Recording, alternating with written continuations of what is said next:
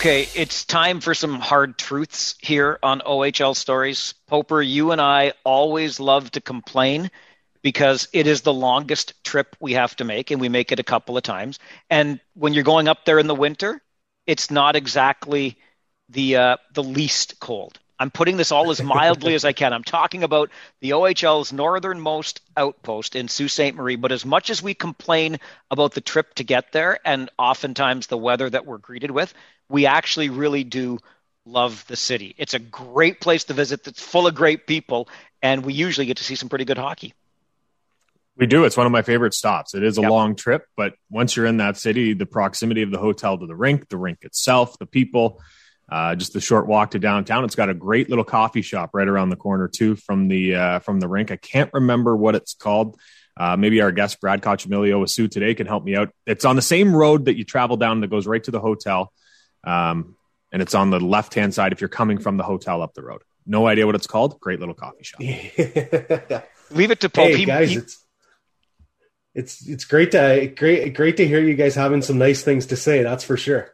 No, honestly, it's it's not the weather for sure. I remember the one time we actually shot a video of walking from the mall over to the rink, and what is it like 150 meters maybe? But it was so cold, and of course we were underdressed. A good friend of mine says there's no such thing as bad weather just inappropriate clothing.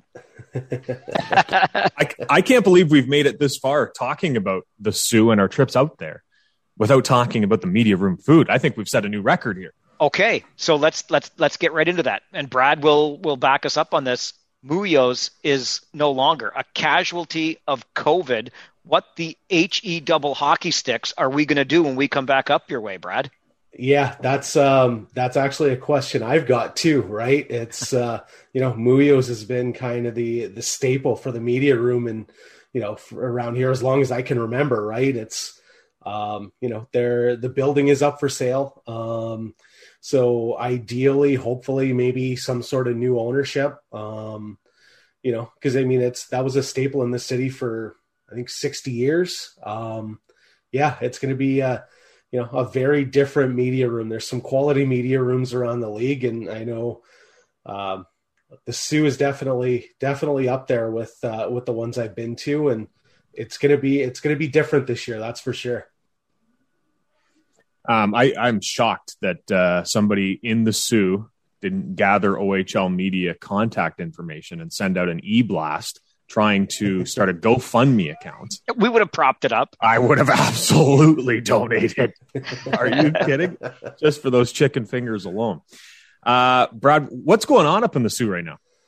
Yeah, it's uh, you know, as we record today, it's uh, it's opening day for training camp, and um, exciting times for for this group. Um, you know, I, I noticed Kyle Raftis tweeting uh, earlier today.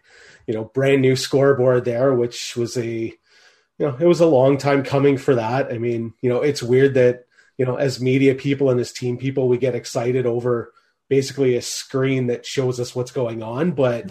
Um, it's definitely uh, I've seen it in action. Um, it's definitely a significant upgrade, which is good. Um, so we'll definitely uh, the replays will look a lot better um, the next time you guys are up. And I mean, you know what? There's a lot of excitement with this group. Um, really, they, you know, eh, like a lot of teams, there's a lot of questions too, um, especially in goal. But um, you know, this is a team that you know could be could be interesting. I mean, I know they've had a lot of confidence over the years. They were, you know, they had high expectations going into the season that we had canceled last year. I mean, they were looking at hosting the Memorial Cup. Um, you know, they had a, a good core coming back uh, from that group the previous year that, you know, was competitive but but struggled at times. And um, you know, I, I think with with the core they have coming back, and, and you know, if you get a you know a good year out of some of these young kids that are are coming through from the past few drafts, it could be you know they could be an interesting team this year. I mean, you know, like we you know a lot of other guys around the league have said, there's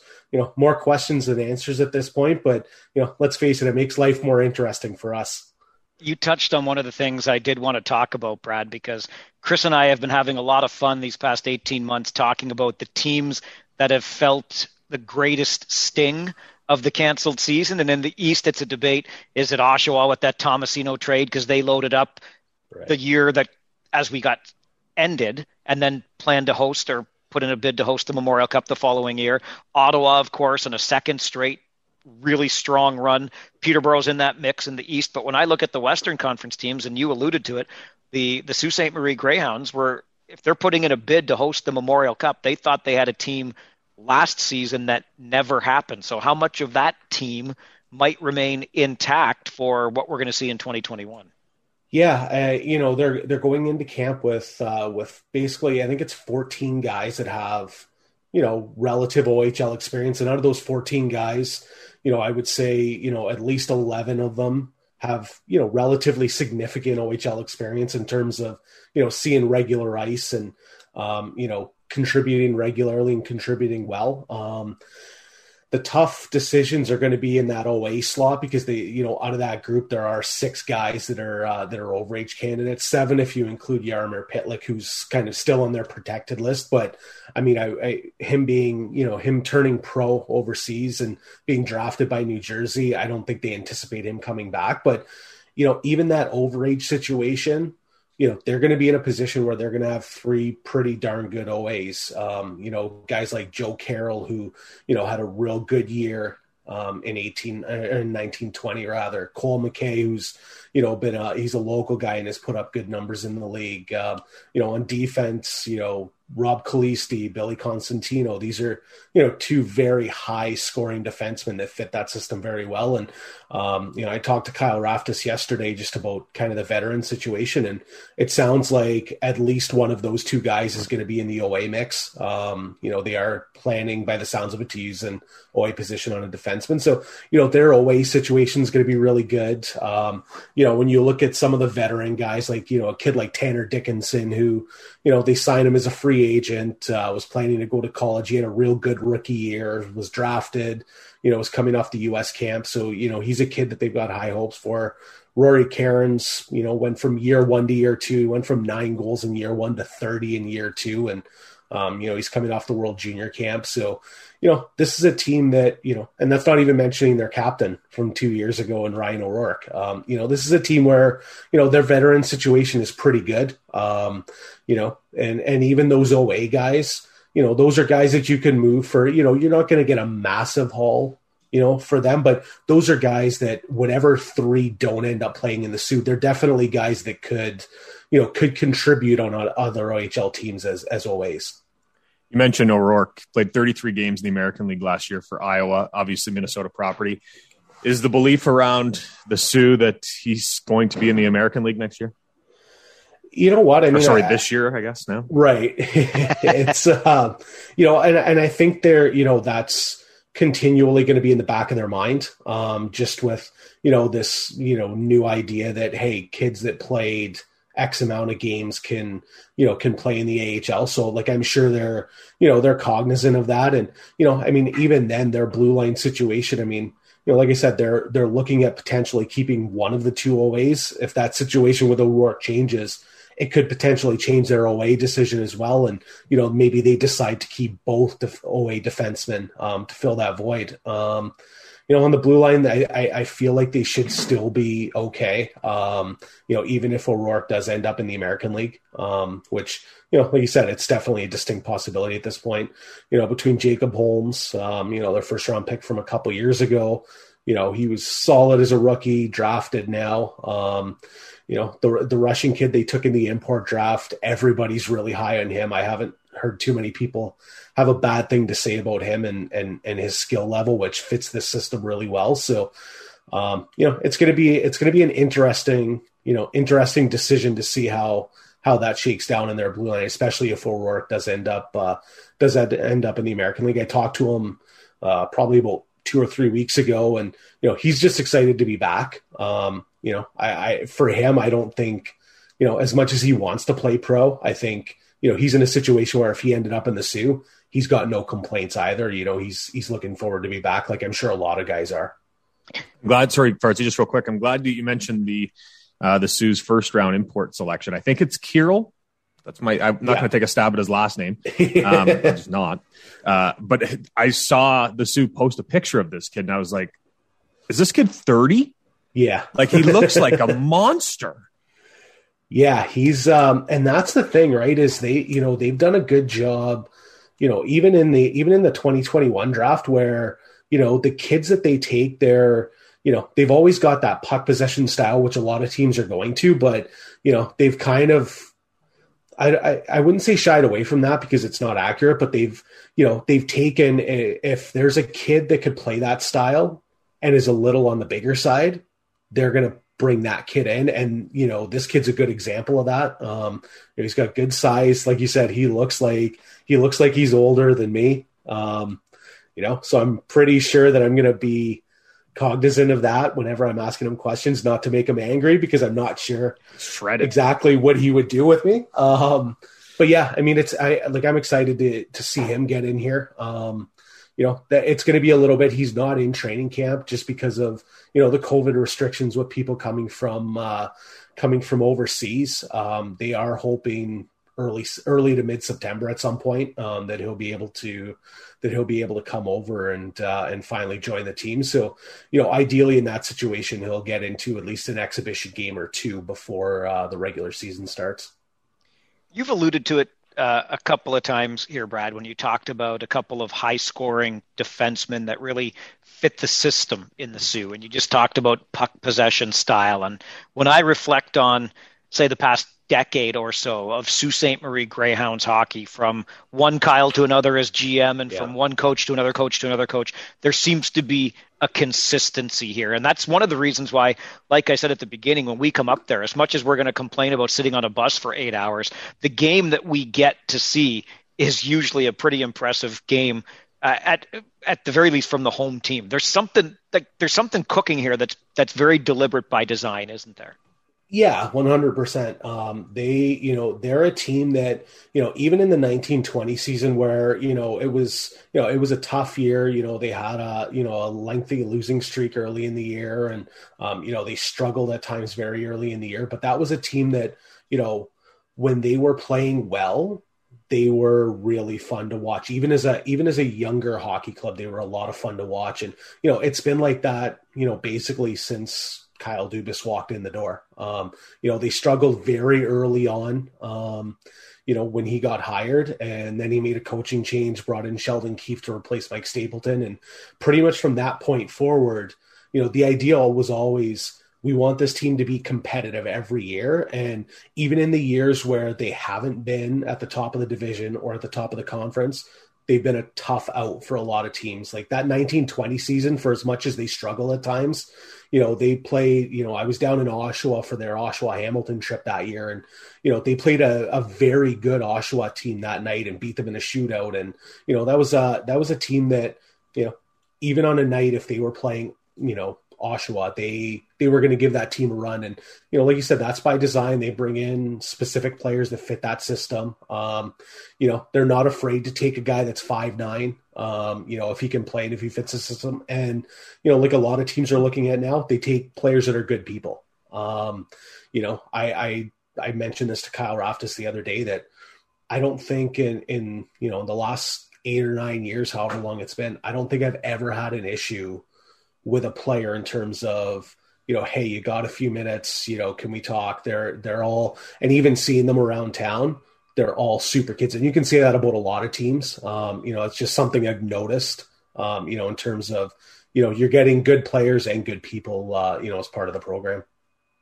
You mentioned all the overagers, and then obviously that's going to happen when the Soo was essentially built for last year, the canceled season. There's a lot of 01 still on that roster and a lot of questions, right. but I'm, I'm in agreement with you that I think the biggest question mark comes in goal. What, yeah. What's going on with the goaltending situation?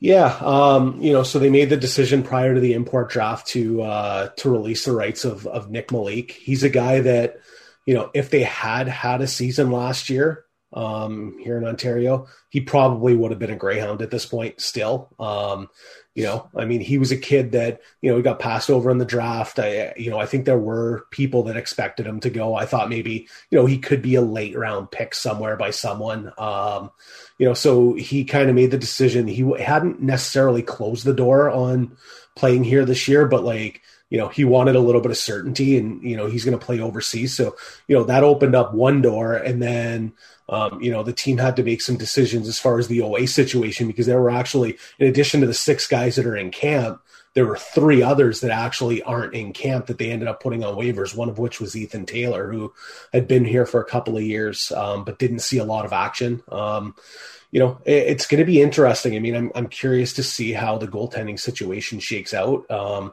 you know, part of Kyle Raftis's reasoning for you know coming into camp with no veterans is you know, there's not a lot. His idea was there's not a lot of veteran goaltenders around now because of that year off. Um, you know, and even the guys that have been in the league, um, you know, some of them are in a similar situation to what Ethan Taylor would have been, where you know they maybe played in two years, maybe played 25 to 30 games. Um, you know, so you're in, in, that situation in some cases, and a lot of that's a, as a backup where, you know, you could come into the season with a couple of rookie goalies um, you know, and you, you've got almost that same type of experience um, factor.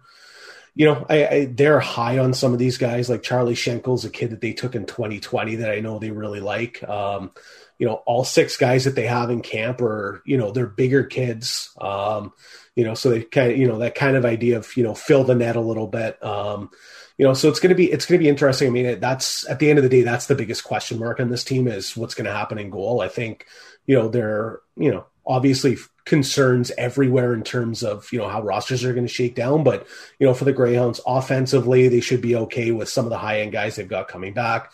You know, on the blue line, they've got a couple of, you know, at the end of the day, they're going to have a couple veterans in there. So, um, you know, it's not going to be experience isn't a big issue um, when it comes to forwards and defense. It's just going to be in goal, and you know, there's there's lots of room for opportunity here at this point. You mentioned having gone on that Oshawa Hamilton trip with the team uh, when last we played. There will not be a trip like that this yeah. season, obviously, because there will not be any crossing of the conferences. But we talk about this, and and remember, we're sitting here from Kitchener, where you know Mississauga is a cross conference trip, and it takes 45 minutes to get there. Right. I don't know, and and we understand that the change to the schedule for this season is to cut down on travel. But how can you even say that about a team like Sault Ste. Marie? What what kind of difference, if any, does it make, Brad, if the Soo is not going to Oshawa or Hamilton? Yeah, and I mean the, the interesting thing for them is you know eh, the Greyhounds are one of the few teams in the league that'll actually that actually will get a handful of Eastern Conference games because they cut down on games with Erie and play Sudbury North Bay um, because the, the the difference in in travel time, right? So, like for the Greyhounds, a trip to you know a trip to Sudbury is is is closer than you know, say a trip to Kitchener, for example. Um, you know, to take that three hour drive from Sudbury to to the Soo. So, you know, they're they're going to see a lot of Sudbury North Bay. Um, you know, there's a couple of back to backs with them um, over the course of the year, and I mean, it's it's tough, right? It's you know, there there are no you know, it sounds cliche, but there are no easy road trips necessarily for the Greyhounds in some sense that, you know, their easiest road trip is a three hour there and back to Sudbury. Um, you know, that they can do it in one night. But, you know, like you guys said, they don't have that luxury of,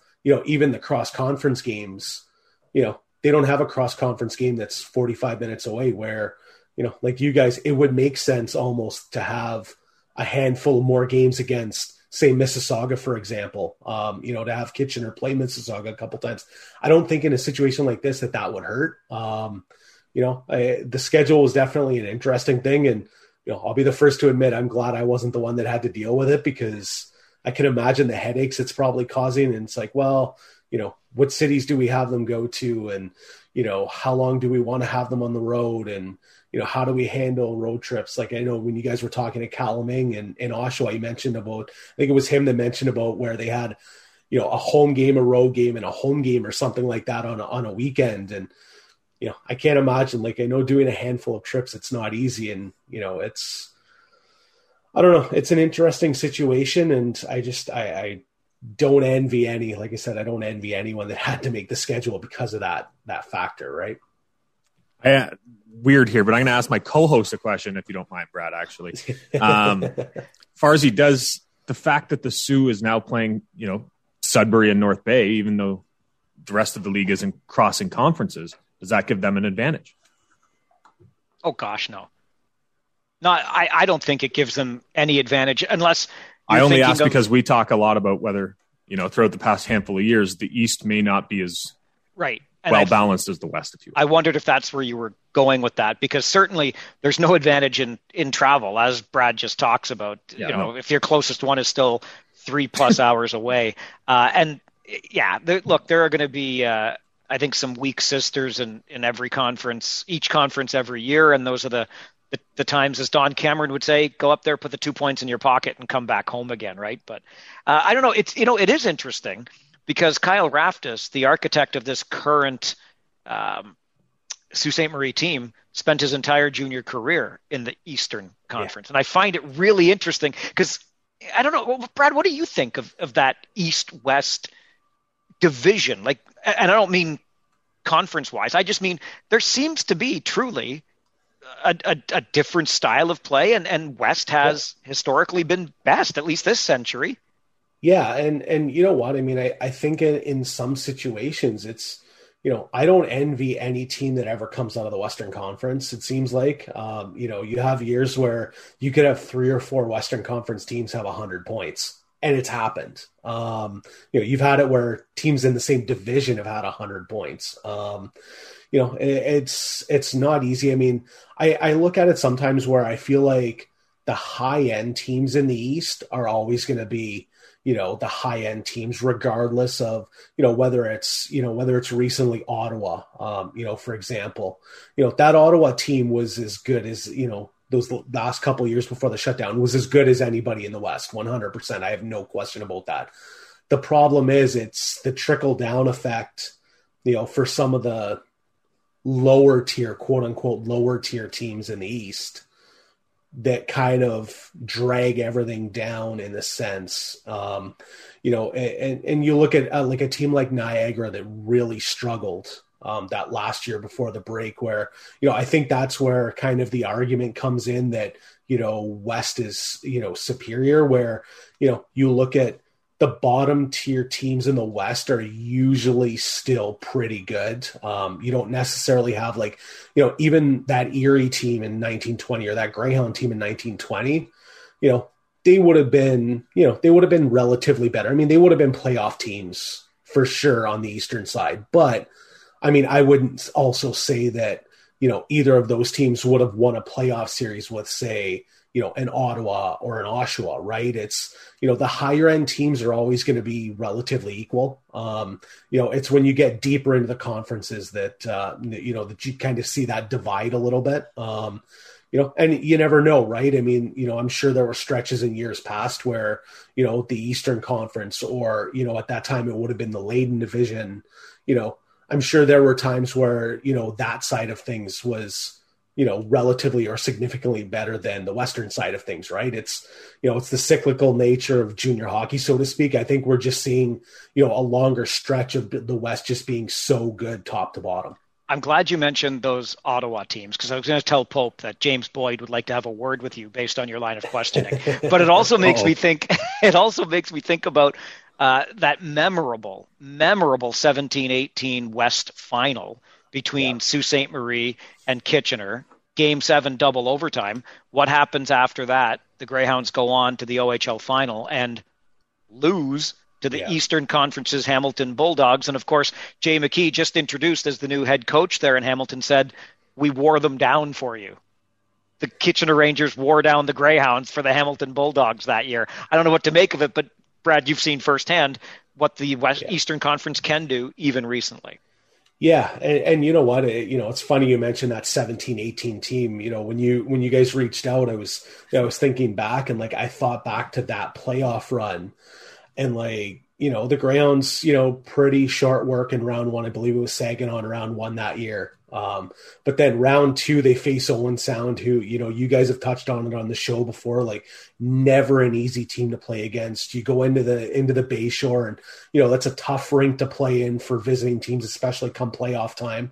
Um, you know, that, that Owen Sound team, you know, they, they put a little bit of a scare into the Greyhounds in round two that year. And, um, you know, probably, if not for the Western Final Game Seven that year, Game Seven between the Greyhounds and, and Owen Sound, and, and that same playoff run probably would have been the craziest Game Seven I've ever seen. Um, you know, the Greyhounds had a you know end up winning the game nine seven. Um, you know, but it was a game where you know they had a bit of a lead going into the third period, and all of a sudden Owen Sound made it close. Matt Guzda was you know was the starter in that game. I think he was a 16 year old goaltender at that time, but that that Western Conference Final that was you know, probably my favorite playoff series to cover. Um, you know, just because it was just so entertaining between, you know, Kitchener winning in overtime to force game seven and, you know, double overtime where it was literally every shot you had no idea. Like that game, that was the epitome of a game that could have gone either way. Um, you know, it was it was such a great series to cover. And,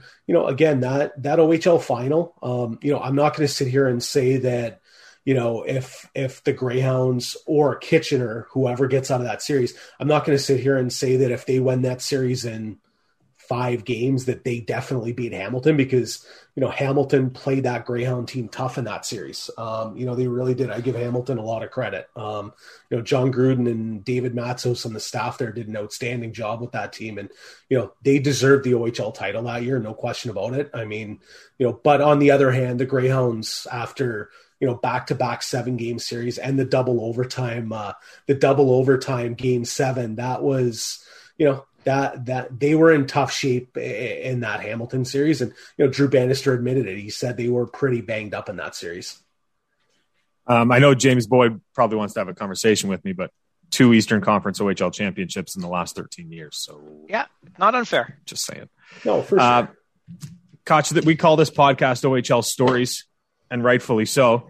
Well, um, the story is if if only this was video. I mean, you're only yeah. going to record the audio, but Pope's dog is making an appearance here. Yeah, he's clawing all over me. I was going to say he might, Pope's dog might be the best looking out of the the group of us. Might be. Amen. Amen. I have a I have a he brought a rock in from outside and I have it on my table, and now he's wanting the rock because why pay for or why play with the hundred dollars worth of toys that he has sitting over in our living room? Let's play with a rock that he dug up. Um, anyway, back to uh, we, we call this OHL OHL stories, Koch. And uh, besides the soup ladies up in the Soo, do you have any good uh, stories from your time in covering this league?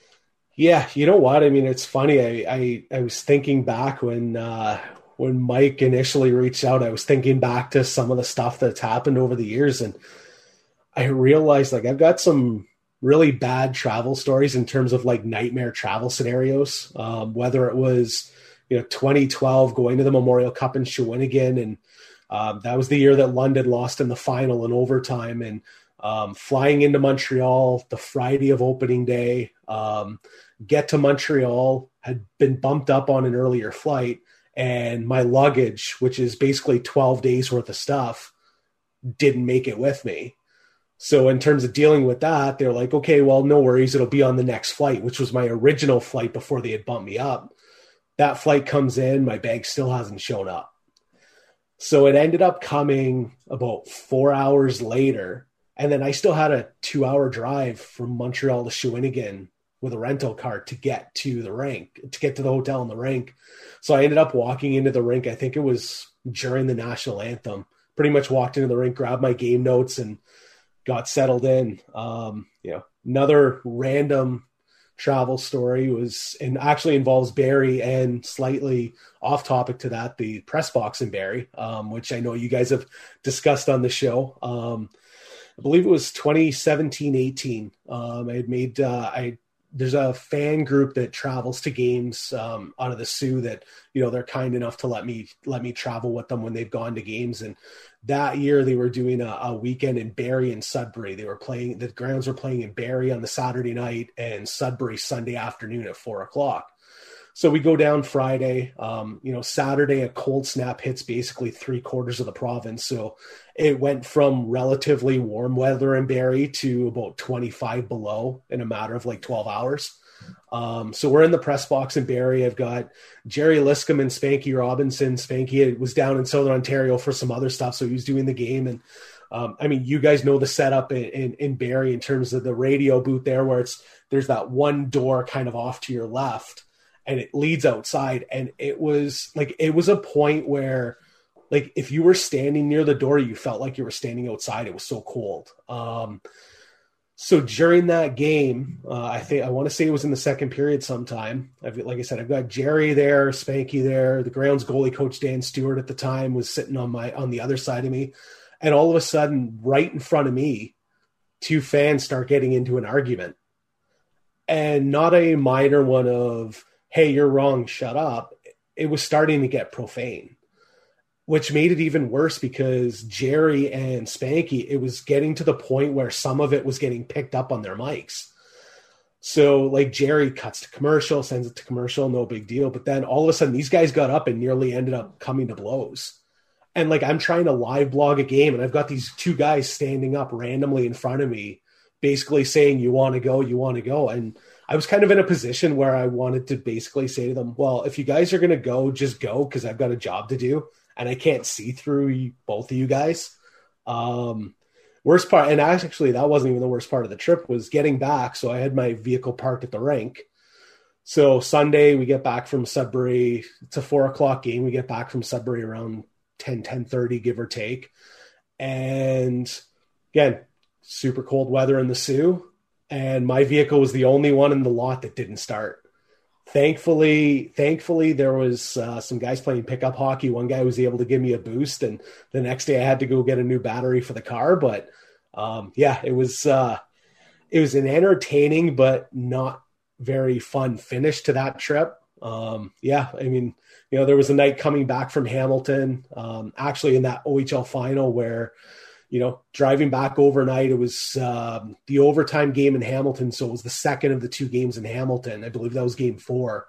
Um, game goes into overtime. We're traveling back overnight. I'm riding on the bus. The Espanola turnoff, which I'm sure you guys have, have been to more than once. Um, I felt bad for the people in there because all of a sudden at like, I want to say it was probably 3.30 or 4 in the morning where they're probably usually dead and that's probably usually the staff are like hey i want the night shift because it's quiet. Those poor people in there all of a sudden a bus pulls up and like close to 60 people get off. And like everybody went through the tim hortons that night. That poor kid earned their money that night. That's that's for sure. It's uh ah. but i mean a lot of fun traveling. I mean don't get me wrong. It's uh you know a lot of good rinks a lot of good times and you know it's uh, like you know like we've said before it's it, this league is a joy to be a part of Espanola getting the shout out on this episode. And you know that you, you, reminded me when you were talking about getting back in your car not starting. I've had that happen to me in Kitchener, but it also reminded me of a time we came back and there had been so much snow while we were away. On you know, cleaning your car off was a chore. And Steve Spott, the former Rangers coach, the one time had gone inside and got a bigger broom and came out and helped me. I'm like, thanks, coach. Appreciate that. And we had a similar experience at a Tim Hortons in Plymouth years and years ago. And just it was always it wasn't an overnight stop, but it was just a stop we always made and it was a little bit right. understaffed. And the Rangers coaches, all of them, got behind the counter and started serving the players because otherwise we would have been late for the game. So either yeah. that or you skip the Tim stop. I'm yeah. not sure. anyway, Popey, his name's come up a couple of times. So I hope you'll go along with me here as I, I call an audible for our sure. featured guest on this episode because Brad mentioned him. We talked about the way this Soo team is built, and we had a chance to talk to the most recent architect in the uh, the, the train of Kyles up there in Sault Ste. Marie. We reached out to GM Kyle Raftis uh, when we were on a trip not too long back, a couple of years ago, and asked for a few minutes. He gave us many minutes. We remember we sat down in his office uh, on an off day and had a lengthy chat with Mr. Raftis. Yes, we get to uh, find out what it means to be a Soo Greyhound, as he put it. He looks to not only just draft good players, he wants a Soo type player. Brad mentioned the same thing. Uh, Mr. Coccimiglio, it's always good to catch up. Thanks very much for joining us this week. Hey guys, it's been a blast. I appreciate you guys having me on. Did you expect after last year's run for you guys to have this kind of season? I, I think whenever we're looking at expectations of coming into a year, it, it's really I think it would have been tough to predict this just because of looking at the not only the crop of players that we had to replace from last year, but the entire staff. We lost a few scouts in the off season, and it was really a, a chance that there was a lot of optimism internally, but because we had to see how everyone was going to gel, that, that was too hard to guess right out of the gate. But I think it's something that every season we've come into over the last couple years, it's always been about how can we get the individual player up to speed as quickly as possible, and then you know as the year progresses, it improves the team, and then we kind of hopefully gel as a team when we need to at the right time. So, to answer your question, uh, I don't think you could have guessed it at this point. How do you how how challenging is it to continually maintain that culture season after season? I, I think it's it's one of those things that can snowball in in a good way too, Mike, because I think when you're replacing coaches that are like my first year, we had Sheldon Keefe here. Obviously, he's gone on to great success. Drew Bannister came in to replace him with Joe Cirella, Ryan Ward. All three of them go on to American League, and I, I, think it just makes it that much more appealing. And it, I think it's it's like anything when you everybody's kind of seeing the success and seeing you know that they're giving an opportunity to give their own stamp on a team, I think it makes it that much more appealing and no different as a player when you're kind of bringing in a player you know, we have a plan in place for each one of them, whether they're a late round pick, free agent, you know, early round selection for us. And it's something that if we can put them in the right opportunity to, to fit their skill set, I think it helps. And so I think we look at it from a coaching side and player side of the same, same style. You lost eight big players from last year's team, your coaching staff, and you just mentioned you lost scouts too. What was the off season like for you? yeah, it was. Uh, you know what? It's uh, to circle back to my first comment. Like we kind of went through it my after my first year, so it's funny. Not only when you're watching games now, you're watching for other staff too, because I just feel like it's just going to happen at some point. So it, it's kind of a. I, I think it's it's a great thing for the organization because it re-energizes it a little bit. And it's something that we, we get to grow our network. I think everybody was real excited here to be here when they when they're hired. And then when you get fresh faces everyone's that much more eager to jump into it too. It doesn't get stagnant. There's not a oh you know what was me. This wasn't the team. Like there was there was a, a real good energy. And i give a lot of credit to john dean jamie tardif and jordan smith for coming in with that because i think it would have been easy for them to come in and say well, we're returning only, you know, a couple guys and we're new here. It's young players, you know, and kind of manage expectations. But they jumped in and they had a lot of enthusiasm, been working hard with it, and I think it's paid off.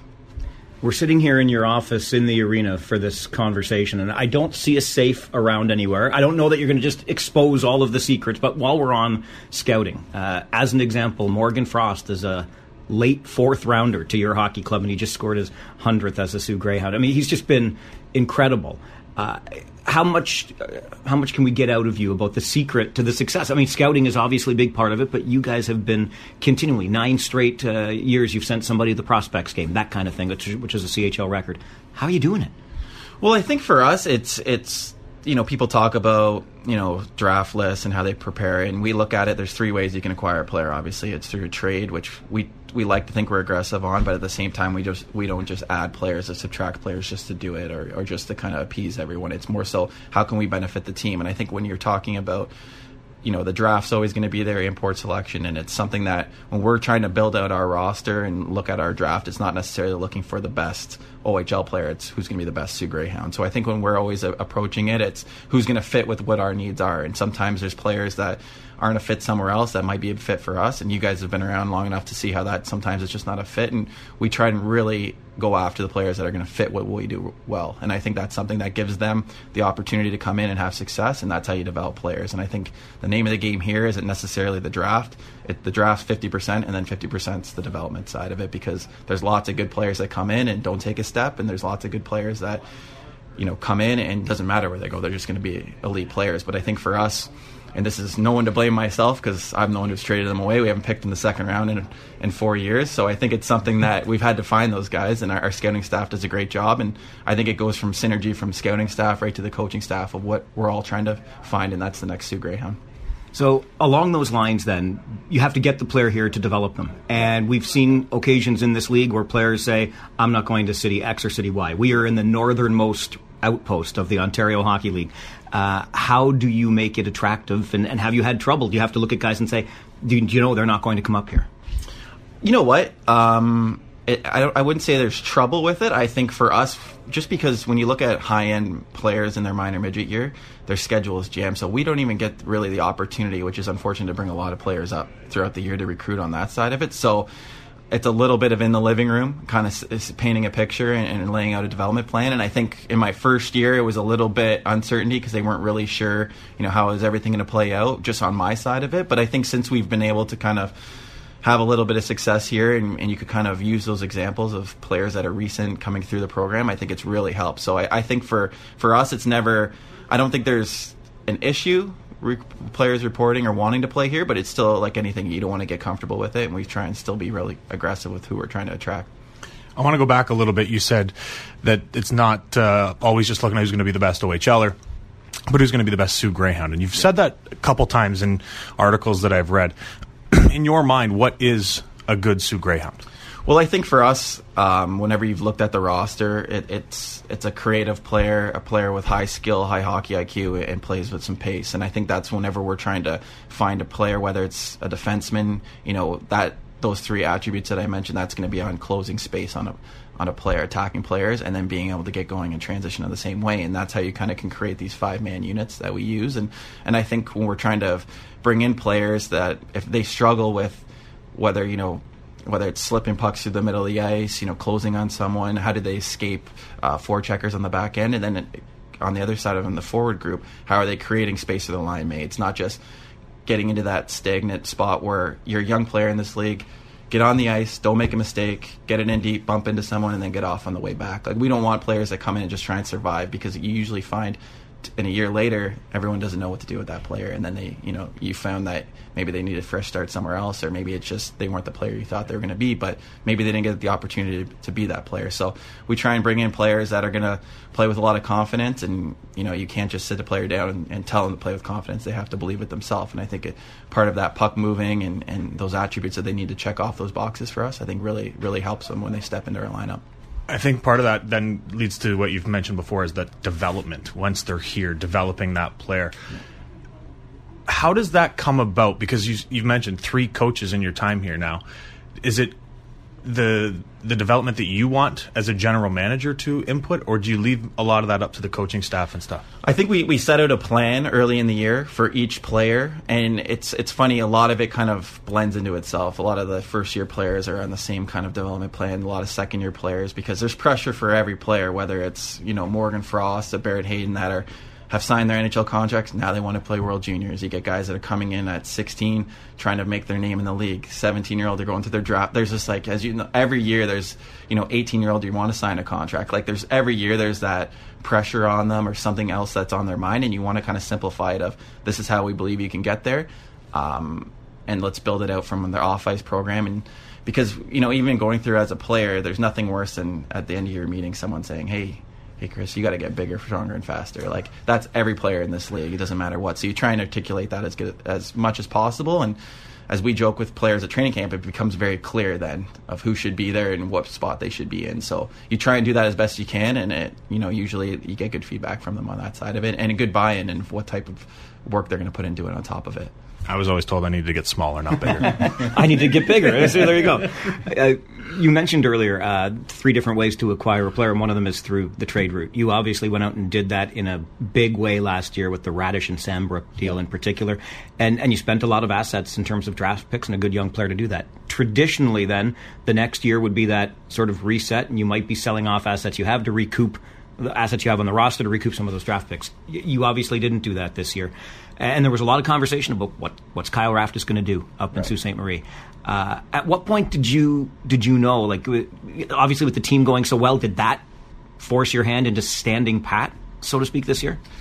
Well, I think it's it, it comes down to when, when, this whole year started. It was it was going to be. We knew we had elite players in elite positions. You know, Mac Hollowell, Jordan Sambrook on the back end, Matt Walton at you know, we had two of probably the, you know, we're biased here, but we think we have two of the best centers in the league. So right down the middle of you take any textbook of how you build a team, we we are real comfortable with that spot. But as you've seen over the last few years, it's usually not the top end teams that win because of just those top end talent. It's their their depth in their program. And I think for us, when we saw the, how the young players were starting to develop, and you really got a taste of that through the World Junior uh, time when you saw our a lot of our younger players look around that there's no one's going to help us tonight. It, it's it's on us or it's going to get ugly. And I think they went on a great run there, and I, I give them a lot of credit to you know pushing us in that spot. And and I think with our older players, they weren't necessarily looking to go anywhere either. So I think that's a, a side of things that people don't read into a ton that it's not a case that if a player is a great player for you for four years and you're having a great year, they're having a lot of fun for it with the new staff. Is there a time when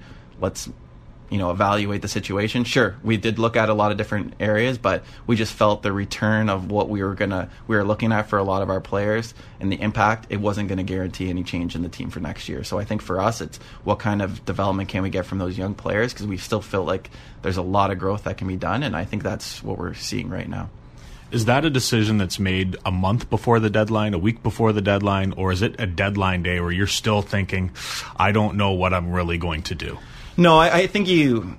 It's like you have a plan a month in advance that changes every day. I think is really how it goes. Now, go le- leading a few days up to the deadline, I don't think there's much that can change because I think there's there's always little tweaking deals. I think you see kind of on that day or leading up to it, but a lot of the big deals like they take time and it's not just because of the number of picks or whatever it might be, but you can't necessarily just pull somebody in and say this is where you're going and this is the selection. So I think that are the selections you're getting in return. So for us, it was kind of we had an idea how it was probably going to shake out. It did shake out that way, and it was something that we're comfortable with, and I think everyone's still excited about the group real quickly, you mentioned how those big deals come about. Obviously, the big deal last year. I just want to go back to it and how sure. something like that does come about because you obviously had the guys that you wanted in Raddysh and uh, Sambrook when a deal like that has come about, do you and Dave Brown talk about okay, like where's the starting point, and then moves like between own eight, nine picks, so I kind of like this player, right. or how does that type of deal of that magnitude shake down? Well, I think a lot of times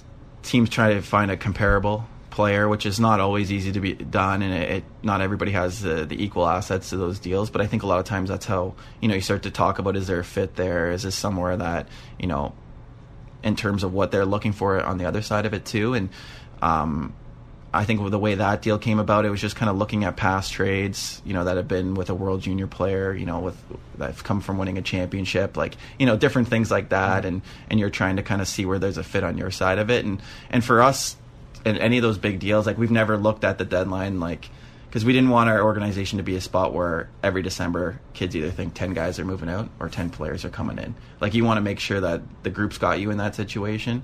And if you can tweak and, and I think Jordan Sambrook and, and Taylor Raj were great pieces for us to add in and they were they're massive for us in the playoffs, but it didn't change our culture, didn't change you know what got us to that situation. I think it really paid off for us. But to go back to your original question, I think you know, a lot of times when you're talking about it, it's more so, you know, what years are maybe you're filling in for them. Maybe they have some holes in their draft grid and, and trying to see what, what what they're looking for. Because sometimes in your head and a fan's head, what two teams might make sense. You know, you pick up the phone and you talk to that. They don't see it that way. So I think it's always it's always interesting how those deals kind of come come together. I gotta say, Kyle, it's a, it's a little bit. I'm thinking as we're talking here, and I remember when you came into this league, I, I covered you as a player in this league. You're a second rounder to the Oshawa Generals, and barely 10 years after you graduate out of this league, uh, you're a general manager of a really successful franchise. Was there a point in time after your playing career where you, you set your sights on becoming a GM, or how did this all come about for Kyle Raftis?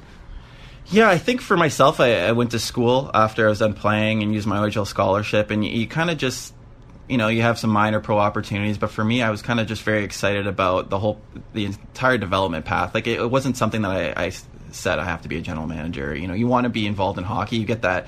I found you go through school and you have those first couple years where you're just getting focused you're thinking about different opportunities but then you start to get that burn a little bit of yeah you know what? You do miss the game a little bit and you know what can i do to be a part of it? And everyone always thinks of just generic titles like you know head coach scout general manager, but they don't know all these other layers that are now coming out in hockey. And I think it's something that the more you learn and get an understanding of it, and I think when I got the job at the OHL League office, it kind of just you really got to see how a lot of things work behind closed doors. And I think it just the more interested I got in just seeing how you know development of players and team building and as a player, and it it sounds you know odd to say now, but when you're going through it, you think every team operates the same. Everybody's looking for the same player. They're going off the same draft. Like it's kind of you just think it's just luck how everything's working. And I think just to kind of get on that side of it and kind of curate a, your, a little bit on your own, I think was kind of fascinating to me. And when this opportunity opened and they approached me about it, it was something that I had never thought about. If you would ask me even two weeks before this came about, that I thought it'd be the general manager of Soo Greyhounds, not a chance. Like I just didn't even wasn't even on my thought process. But for me, it just became a it's definitely a challenge and it's kind of something that I was really excited about. So I think that's when it it started for me and sometimes being a former second round and us not picking, they think I'm picking on that round just as, a, as, as, a, as, my development pathway. But that's not the case, I promise you. And I, I think it's something that the more picks you can have in a draft is obviously better. But yeah, I get a lot of being a former high second round pick, they think I'm taking it out on that round as a whole. I love that. Uh, you mentioned your time at the league and in player development and recruitment and stuff. How much do you take from that experience to now as a general manager because you hadn't been a general manager before? Yeah, definitely. I think it, it was massive for me because you get to meet and the way they kind of do it. You talk to every team and they'll you know educate black and white how the OHL works. Obviously, each team's going to do their own kind of um, description of how they operate, but you kind of take everybody through so that way there's no gray area for any high end player coming through. They understand every how everything works, and then you sit a lot with kind of the higher end families, let's say, and, it really just listening in those conversations of what this this age athlete coming through now, what their parents are looking for, you know, from whether they're American player, a kid from Toronto, a kid from, uh, they're all over. So you, you, get a little grasp of what they're looking for and what the misinformation is maybe on their side of it. So for uh, to be in those conversations that, you know, I, I think it's been massive in in terms of having that experience and getting an understanding of what they're really looking for as a 15 high end OHL player obviously with a long bus ride up here yesterday had some time to do some reading and uh, there's a lot of ink about the sault ste. Marie greyhounds right now. Last year you make the run to the ohl championship and we've already talked about the deal you made to get there so there was focus on the team. Would you rather be flying under the radar this year? Because everybody's talking about you. Yeah, it's it's kind of come in a, in a little bit of a hurry here in the last two weeks because I think for a long time it was everybody was just waiting for the air to come out of the tire a mm-hmm. little bit, and I think yeah the young guys are playing well, but let's see how long it can kind of last with it. But it's kind of a unique spot for us because I think last year it was we were a little bit of a team kind of running away with it at this point. I think we clinched. Uh, first overall almost in February. So it was kind of something that was coming up. And I think for us this year, it's it's a little bit of a hunger because there's some players on the team that have only really been a part of good teams and they, they still have a little swagger to them. And now we have a group of young players that are around them that that's all they know as well too. So it's something that I think they feel like they've been a little bit discredited, and it's kind of an interesting side to be on the underdog side this year. I don't. It's funny we're laughing about a team first in the division as an underdog this year. That's how good the season was last year. And us being up here during that Western Conference final, we got a chance to kind of go around town, and it was unbelievable to go around this town. Posters of Soo Greyhound symbols up in every single business. Let's go Hounds printed out everywhere. It's all anyone was talking about. How have you, or how has the city or town changed now as you guys are uh, leading up to another playoffs? Yeah, I think it, it's it's always been a great fan base. Like we, it's the crowds are always great. You always have, you know, you can just walk through a mall and you can overhear people talking about their thoughts on the Greyhounds and you know whether it might be you know line up or like. There's a lot of passion here, so I, I think that's always going to be there. But I think last year it, it really re-energized a little bit of. There was a little bit and just be, me being an outsider, not being from the Soo originally, when you came up here, there was a little bit of always waiting for something to happen. You know, even sometimes it would be, well, do the kids still want to play? And and I, I think there's a little bit of an embracement last year of just, hey, we are a premier team. The kids do want to play here. This is, you know, as a city, this is something that, you know, we're everyone knows where we are on a map, but it's like there's there, a lot of pride came out in terms of their Greyhounds and being on a national stage, and obviously, you know, getting to the finals. This is the first time any game had been played in May in this building, which is something that, you know, a lot of people take for granted and they talk about you know some years past but it was kind of cool to see people getting back into it and really believing in it. So i think it was it was an unbelievable year to be a part of. You know you set a lot of records and it, it just to see what it means to a lot of people here because there's no other team here. This is it's a Soo Greyhound there's not a you're not going to watch another team play. Like this is this is this is the show in, in our town here and they're real proud of it and it was great to see them kind of embrace that even further I was going to ask the same thing about how the town likes the team because of last year. So, uh, look, we've had a lot of this guy's time, and there's Muio's waiting downstairs. Uh, I, I, got a real quick one. Muio's I know, I know, okay. I know, real quick. We talked about last year. Game seven, Western Conference Final, double OT. that whole game, what is going through your mind as a general manager? I couldn't even tell you right now because I, I feel like during those we went into a ton of overtime games, even getting up to that point. It just seemed like it's in the back of your head, you know you're you're happy. Like we talk about a little bit internally about how we're playing in terms of different things that we're tracking and what's an efficient game for us. So this is what we're. But it, when you go into double overtime, it doesn't matter. Like at that point, it's just you don't you don't want to see one bad bounce or something just crush this entire season. And it's you're at home ice, you can just feel it, like the nerve. Sometimes, obviously, home ice is huge, but sometimes it's like you can feel the weight of everybody just like sitting on pins and needles and being in double overtime. Yeah, it was. You feel very helpless as a general manager. You feel like you're doing a lot of official business while overtime is going on, but there's really nothing you can do. So you, it's almost more nerve wracking, I think, than being a player because you're just you have. I like to think I have a some say of the outcome, but once you're in overtime, that's really there's nothing I can do outside of kind of sit and watch like everybody else. But no, it was it was great to to see happen and you know see Jack Kopacka score who, who you know came here as a 15 year old, you know signed, went back, you know trusted us and his plan, became an NHL draft, and it was kind of cool to see him be the the hero there. And obviously he's been uh, uh, he just got off to a, a good start there in the American League as well. But yeah, for us it was kind of yeah, I don't know. It's it, those are exciting games to be a part of, and even better when you can be on the right side of it. Obviously, for our Ranger fans listening, sorry I brought that up. No, you know it's a good last question, and even on the other side of it, not that we have any influence over things either, but that game will forever be etched in our memories, and Rangers fans too. Even though for that side they were on the wrong end of it, but what a game, what drama we had in this building. Yes. What nine months ago? Crazy. Yeah. Even that entire series felt like oh. a month. Like, yeah. it, like yeah. just you're either playing or you're on the road. Like it was just kind of like and and I think this isn't any slight to anybody else, but between like that series and our Owen Sound that went to Game Seven, we wanted like I just think emotionally, uh, we ran into some injury problems in the next series, but it was just like those were two of the best teams I think in the league last year. and We had to go to seven games against them, and within 26 days. You know, so it's 14 games. So it just and with the miles that we got on, even even though you're flying, once you get to a certain point, it it takes a toll. Even I, I was like as a general manager, and uh, like I said, I'm not out there you know, playing in hard minutes like a lot of those guys. But yeah, it's it's tough. The Western Conference, as you guys know, it's it's never there's no easy nights. You know, even like even in the regular season, and when you get down to the the nitty gritty of those playoffs, it's every team's deep, and there's there's no there's no tough kind of just well, we'll find a soft spot here and we'll just walk through it. It's it's tough. So that, that was a great series, though. I think eventually the gas tank becomes empty, so let's go fuel up with Muio's chicken wings. Thanks a lot, Kyle. We appreciate no, this. thank you guys. I really appreciate it.